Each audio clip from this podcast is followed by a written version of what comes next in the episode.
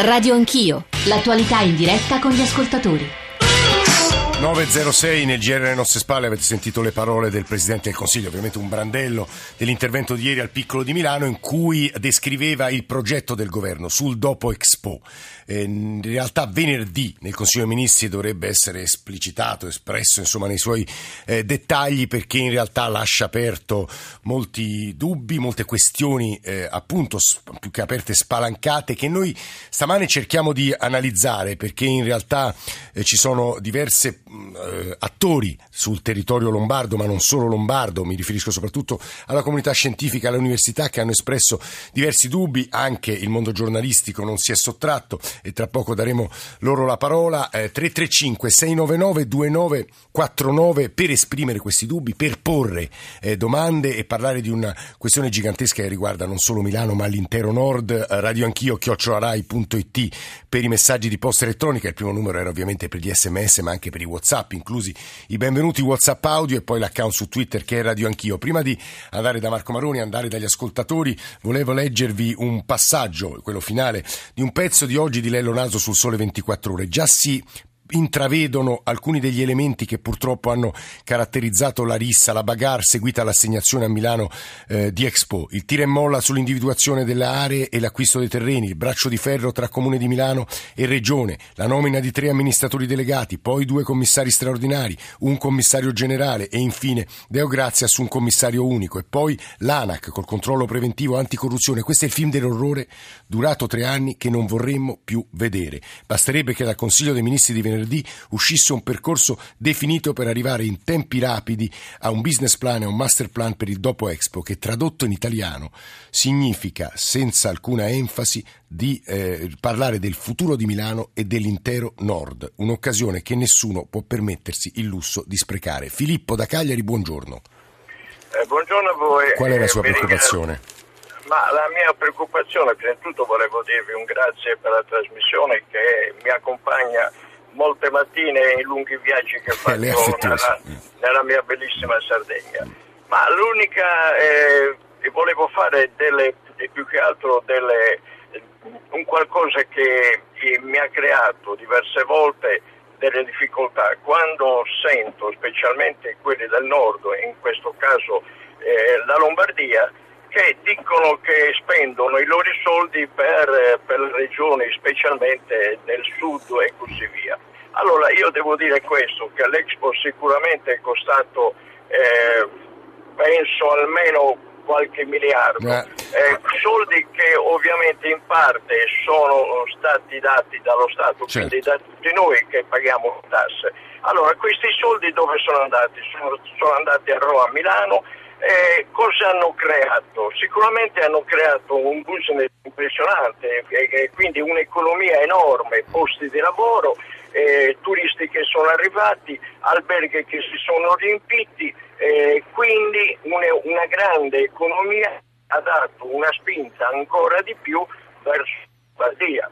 È ovvio che non possiamo pensare di fare un Expo a Cagliari, no, però sicuramente adesso anche il sport vedrà altri soldi che vengono investiti dallo Stato, altri posti di lavoro, si parla di 1500, poi sarà quello che sarà. E allora io dico, ma veramente i soldi della Lombardia sono dei lombardi o sono degli italiani? Guardi Filippo, lei pone domande vere. In realtà i lombardi lamentano sempre un fatto, ora vado un po' a memoria, ma insomma loro sostengono di pagare il 22% in tasse di tutte le entrate fiscali del nostro paese, al contrario delle regioni a statuto speciale, di vedere ritornare sul territorio molto meno di quel 22%. In realtà devo dire, Filippo, aggiungo solo una considerazione, che anche stamane sui giornali si lamentava da parte di altri pezzi d'Italia che il governo stia investendo un sacco di soldi su Milano e la Lombardia, 200 milioni sul Giubileo,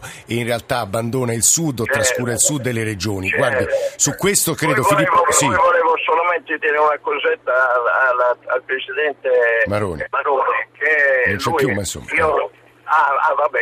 Una piccola annotazione, che Roma Capitale è una cosa, ma non dimentichiamoci nemmeno la giunta a Formigoni, ecco, tanto per dire alcune cosette. Non è il solo a scriverlo, a dirlo, Filippo. Marco Maroni, buongiorno, benvenuto. buongiorno a voi. Giornalista, ha scritto insieme a Gianni Barbacetto un testo che ci ha accompagnato nel tentativo che abbiamo fatto come Radio 1, che insomma, come sapete, siamo stati molto presenti all'Expo, abbiamo cercato di raccontarlo, descriverlo, quando necessario criticarlo. Assieme a Gianni Barbacetto ha scritto Excelsior, il gran ballo dell'Expo. E a questo punto lei e Barbacetto state analizzando anche qui da mesi i rischi che si corrono per il dopo Expo, e volevo sapere se quello che è accaduto nelle ultime ore e la decisione di Renzi vi fa tirare un sospiro di sollievo, vi elimina alcune preoccupazioni. Quali sono a suo avviso i grandi rischi, Maroni? Va bene, allora... Marco Maroni, non Roberto, ve lo dico per gli ascoltatori. Sì, nessuna parentela. No, allora, non parliamo di grandi rischi, ma guardiamo al di là delle parole quelli che possono essere per il momento i fatti. Allora, noi abbiamo chiuso un'esposizione che lascerà, non lo sappiamo ancora perché non abbiamo ancora i numeri precisi, ma una stima c'è, circa 200-250 milioni di deficit nelle sole spese di gestione, più tutti gli investimenti pubblici. E abbiamo un'area di oltre 1 milione di metri quadrati, sì, nella periferia tra Milano e Rho. Molto ben collegata, anche se periferia. Molto ben collegata per il momento, finché c'era Expo. Poi anche questo è un aspetto da vedere, se tutte le metropolitane, tutti i treni che ora fermano lì con una certa frequenza continueranno a farlo. Comunque ben collegata, ben infrastrutturata, che però in questo momento ha davanti a sé un futuro piuttosto incerto, perché ricordiamo che nel novembre scorso ci fu un'asta per vendere ai privati quell'area a 340 milioni di euro e quest'asta andò deserta, e quindi ora sta entrando, come al solito mi viene da dire, il governo, cioè i soldi pubblici. Ieri Renzi ha parlato più di... Più o meno, guardi Maroni, lo dico per gli ascoltatori, ma insomma lei lo sa 100 volte meglio, sì, di me, dovrebbe da venerdì prossimo la proprietà delle aree essere 35, 36, 37 governo, no poi così si fa, sì, più di 100, ma insomma 30, 30, 30 governo, regione, sì, comune, no? Certo, giusto? Certo. Ma questo è il segnale, insomma il governo entra, ha più risorse da mettere che non la regione e Milano, e quindi può sviluppare un proprio piano. Quelli che sono stati delineati finora sono grandi progetti, parole interessanti, migliorare la condizione umana, la ricerca sul genoma, eccetera. Poi bisogna vedere in pratica in che cosa si traducono. C'è intanto da segnalare che questo istituto che si vuole trasferire a Milano, sì, non si è capito se tutto o in parte, funziona abbastanza bene a Genova, e quindi non si capisce per quale motivo trasferirlo a Milano, dove ci sono realtà della ricerca di primissimo livello, dove c'è un progetto della Università Statale, delle facoltà scientifiche dell'Università Statale, che vorrebbe chiudere parte degli edifici del Politecnico in zona Città Studi, che sono fatiscenti, e portarle lì e fare anche un campus all'americana dove ospitare gli studenti. Questo forse si farà in, diciamo, contemporanea con l'altro progetto, però quello che resta da capire è di queste belle parole, grandi sogni, cosa e quanto si riuscirà a fare davvero, perché Renzi ha parlato, sì, di 150 milioni da mettere subito. Ok. Noi dobbiamo ricordarci che siccome... Cioè, tra l'altro Maroni, aggiungo una domanda che insomma, sì, resta, aleggia un po' senza, sì, risposta, e gli ascoltatori lo sapranno, ma ogni anno l'IIT di Genova viene finanziato dal governo, dallo, sì, Stato italiano, con, sì, 100 milioni, sì, di euro. Infatti, questi 150 domanda, si aggiungono, sono solo 50? Infatti la domanda a cui ancora non è stata data risposta, perché non è stato delineato nelle sue linee precise un piano, sono stati fatti degli annunci. E se questi 150 sono 50 in più o 150 in più, insomma. Guarda, forse questa risposta la potrebbe dare, non lo so, anche Luciano Pilotti, che è il presidente della Arexpo, e tra poco sentiremo. Lo saluto per il momento. Presidente, buongiorno. Buongiorno a voi e ai vostri radioascoltatori. Però credo che sia, prima di sentire Pilotti, importante ascoltare la voce di chi in queste ore, forse prima di ieri pomeriggio, quando Renzi ha descritto, anche se in grandi linee, il progetto, si era detta esterrefatta, basita, e cioè la rettora dell'Università di Milano Bicocca. Professoressa Messa, buongiorno e benvenuto. Benvenuta. Buongiorno, buongiorno. Lei resta esterrefatta e basita? No, sono... Io sono molto contenta che ci sia un progetto di ricerca, questo lo dico sia da persona che per il momento presiede un'istituzione, sia una persona che ama la ricerca, quindi sono estremamente contenta che finalmente si sia affrontato questo tema. Credo che per avere un futuro futuro un pochino più solido sarebbe più interessante farlo partendo da una serie di realtà, inclusa l'IIT, che già lavorano su questi temi, perché può farla partire in maniera più forte, in maniera più indirizzata e anche più inclusiva. Ma immagino che però vi siederete intorno a un tavolo, già in parte il ministro Martina, che sarà con noi tra poco, ha tentato di farlo. Si siederanno attorno a tavolo appunto Cingolani dell'IIT, i vari rettori dell'area milanese, i responsabili dei poli scientifici, suppongo, altrimenti sarebbe una follia, rettora. Lo spero, lo spero anch'io. È un peccato, no? Perché, ripeto, questo è un modo in cui hanno reagito altre grandi città, sia negli Stati Uniti che in Europa, per concentrare le migliori forze in una sede nuova, con tutta la strumentazione nuova, eccetera, che diventasse un grosso polo di attrazione internazionale. L'ha fatto Parigi, lo sta facendo Stoccolma, lo fanno a Boston, lo fanno da Parigi ci ha messo 7 miliardi, ricordiamolo agli ascoltatori, se non sbaglio. Esatto. Non 1,5 miliardi in 10 anni, ora questo non è che voglio criticare. Di cifre un po' diverse, però vabbè, uno può farlo anche su una scala un pochino più ridotta, non lo so, ma insomma teniamo anche il patrimonio che abbiamo, perché noi guardiamo sempre ai ricercatori dal lato negativo, ma abbiamo anche tanti ricercatori che sono bravissimi, che sono all'avanguardia, no? e che sanno di che cosa si parla quando... La rettora della Bicocca, Cristina Messa, in sostanza sta sospendendo il giudizio rispetto a parole più critiche espresse nelle ore precedenti. Pilotti, veramente un secondo di pazienza, volevo sentire Maurizio da Milano, perché ci ha scritto un messaggio dicendoci che abita a poche centinaia di metri dall'albero della vita, giusto Maurizio? Sì, buongiorno. Esattamente, abito a Baranzate e quell'area lì ha bisogno di essere un attimino riqualificata anche per chi abita intorno. È un'area importante che copre tutta la zona est di Milano e quindi abbiamo assolutamente bisogno di avere un posto d'habitat per tutta la zona, per tutti gli abitanti dell'area. Abbiamo un sacco di scuole che sono sul centro di Milano, i ragazzi dell'area vanno a Milano centro, si devono fare chilometri di strada oppure vengono bisogna delocalizzare scuole medie, scuole superiori, bisogna dare un po' di abitazione anche alla sera, perché una vita... Quindi Maurizio, lei sta chiedendo urbanizzazione in realtà? Non è possibile creare un'ennesima cattedrale dove di notte non c'è nulla, c'è paura a girare, dove si vede solo prostituzione, dove si vedono solo palazzi importanti che sono... cattedrali nel deserto. Questo è interessante, credo sia una perfetta introduzione all'intervento del presidente di Arexpo, Luciano Pilotti. Presidente, benvenuto, buongiorno. Buongiorno a voi. Perché io non voglio dire che lei rappresenti il punto di vista di chi poi lì costruirà case, edifici, palazzi, cioè dei privati, perché non è così. Tra l'altro tra poco entrerà il governo venerdì nella proprietà dell'area, che peraltro vale moltissimo, anche se la prima asta dei terreni andò deserta, e tuttavia vale moltissimo. Sarà gestita, dicevo, da governo, regione e comune. Voi però ne avete la presidenza, lei è il presidente di Arexpo, e quindi un'idea di quello che accadrà su quell'area ce l'avrà, al di là del polo scientifico e del ruolo dello Stato e del pubblico, per i privati intendo dire, Pilotti?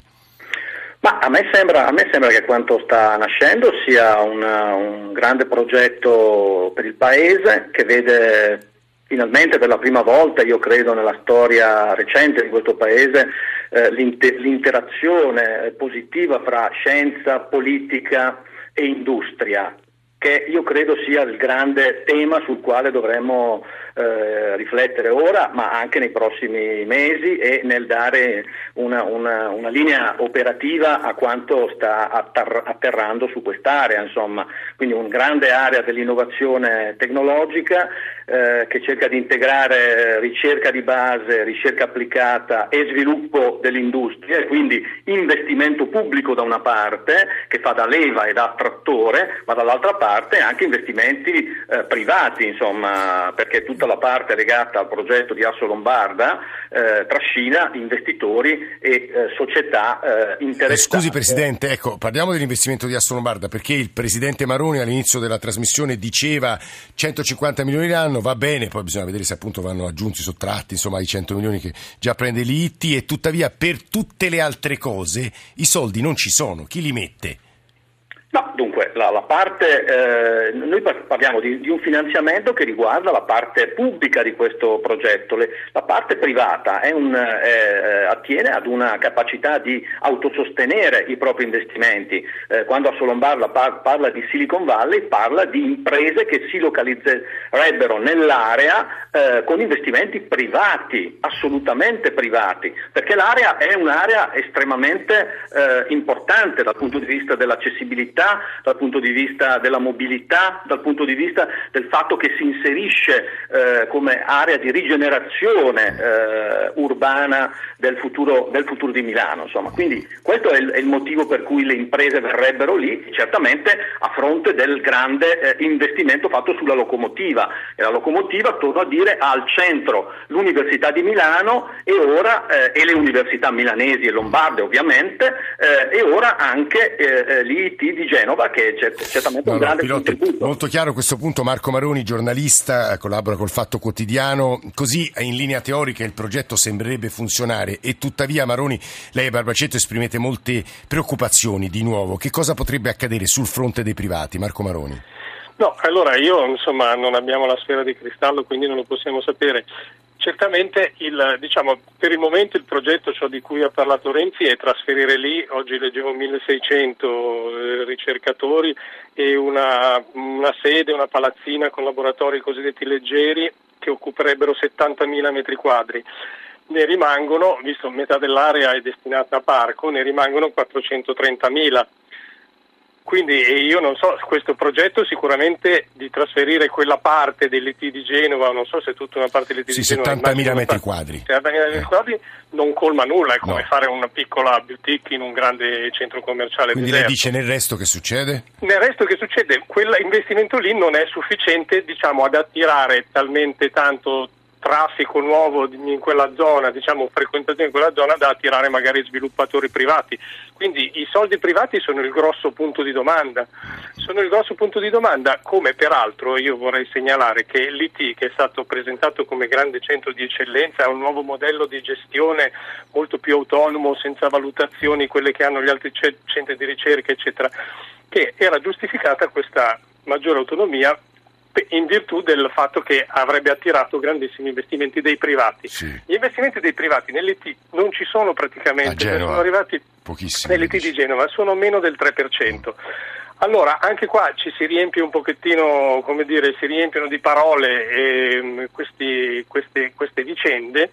Il privato suona sempre bene perché suona come non. Però poi alla fine i soldi non arrivano. Maroni, mi permetta soltanto di girare queste sue considerazioni alla rettora Cristina Messa. Cristina Messa, c'è questo rischio che poi alla fine questo celeberrimo IIT, che poi immagino che in termini di produzione scientifica sia un motore importante, tuttavia i soldi dei privati non li attrae? Cristina Messa. Per attrarre i soldi dei privati bisogna fare massa critica fra più istituzioni, non è certo un solo ente che lo possa fare. È difficile, l'Italia non è molto sensibile a questo discorso, lo sappiamo bene, no? Abbiamo tantissima piccola e media impresa che difficilmente investe e poche grandi industrie che sono già più sensibili, ma che non sono la forza del nostro panorama industriale. Credo che si stia veramente lavorando tanto perché ci sia una migliore e maggiore investimento dell'industria, e ovviamente il mondo della ricerca, pubblico o privata che sia, con quello dell'industria si devono avvicinare sempre di più, però è un processo che va seguito, insomma, questo potrebbe essere un lancio di qualche cosa, ma non è certo sufficiente né dal punto di vista finanziario né dal punto di vista organizzativo, però vediamo, magari se riesce a far partire qualcosa. Lei dice dal punto di vista finanziario è a tutt'altro che sufficiente, rettora? Beh, se se vogliamo fare il grande progetto che si diceva prima delle grandi città, sì, no? Certo che, e poi di nuovo è un impegno prevalentemente pubblico. Io sì. Credo che a un certo punto, no? Sappiamo bene come non è che si possa insistere troppo sul finanziamento pubblico. Marco Maroni, questo è il punto, non si può insistere troppo sul finanziamento pubblico, che non ci sono soldi, e tuttavia i francesi, che in questo momento non hanno finanze pubbliche molto migliori delle nostre, su Parigi ci hanno messo 7 miliardi, ricordiamolo, Maroni. Sì, sì, certo, sì. E se non si può insistere troppo sul finanziamento pubblico, però se non arrivano i privati, diciamo, rispetto al rischio di lasciare lì una cattedrale nel deserto, è evidente che è meglio fare un investimento pubblico. Poi insomma speriamo che sia la cosa migliore e che funzioni benissimo, però siamo sempre ancora noi a pagare, questo è insomma un po' la... Vi leggo un po' dei messaggi che ci stanno mandando gli ascoltatori. Ancora investimenti, il tema che divide molto chi ci sta scrivendo è quello degli investimenti al nord o al sud. È triste dirlo, nel senso che insomma, molti ascoltatori ci scrivono dal sud, dicono non è possibile che poi il paese, il motore del paese già forte di suo, continui a ricevere molti più fondi del mezzogiorno. Luciano Pilotti, lei è il presidente di Arexpo, è un uomo del nord, e però è una preoccupazione, è un lamento, diciamo, che arriva da chi ci ascolta dal mezzogiorno, che credo legittimo, Pilotti.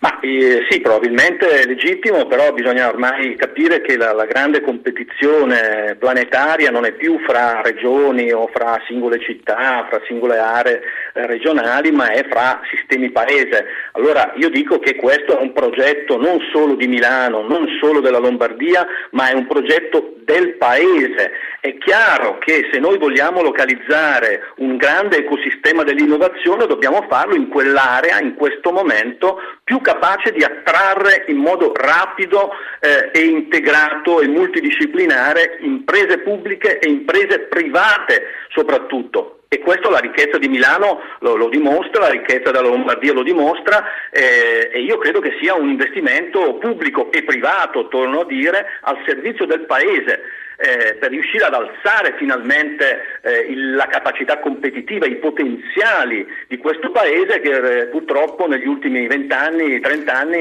in fondo è a tutti i ranking internazionali. Pilotti, mi risponde in 30 secondi a questa domanda, ci dà un po' di tempistica, quando dovrebbero essere avviati i primi cantieri, quando vedremo degli edifici, quando vedremo qualcosa, Pilotti? Beh, già da marzo, aprile, con l'inizio dell'operazione triennale sul Cardo e sul Decumano, potremo già vedere alcune attività dell'IIT, ma già dalla cantierizzazione, come noi auspichiamo che possa avviarsi entro il 2017, nel giro di poi 5-6 anni potremo vedere qualcosa già di funzionante che riattiva l'area in modo adeguato. Luciano Pilotti, presidente di Arexpo, grazie. Marco Maroni, giornalista, grazie. Cristina Messa, rettora dell'Università di Milano Bicocca, grazie anche a lei. Ripartiremo dal ministro delle politiche agricole Martina. Leggo un messaggio di Libero, che è un ricercatore universitario da Padova. Vorrei far presente che mentre il governo parla di un nuovo grande centro di ricerca di eccellenza, sono più di 3 anni che il Ministero dell'Università non eroga più fondi di ricerca di base, i cosiddetti PRIN, progetti di ricerca di interesse nazionale. Se questa è la lungimiranza dell'investimento in ricerca in Italia, siamo freschi, siamo a posto. Noi diamo la linea adesso al giornale radio delle 9:30 per le ultime notizie e ripartiamo, come dicevo, in diretta qui da Radio Anch'io fra pochissimi minuti con voi ascoltatori.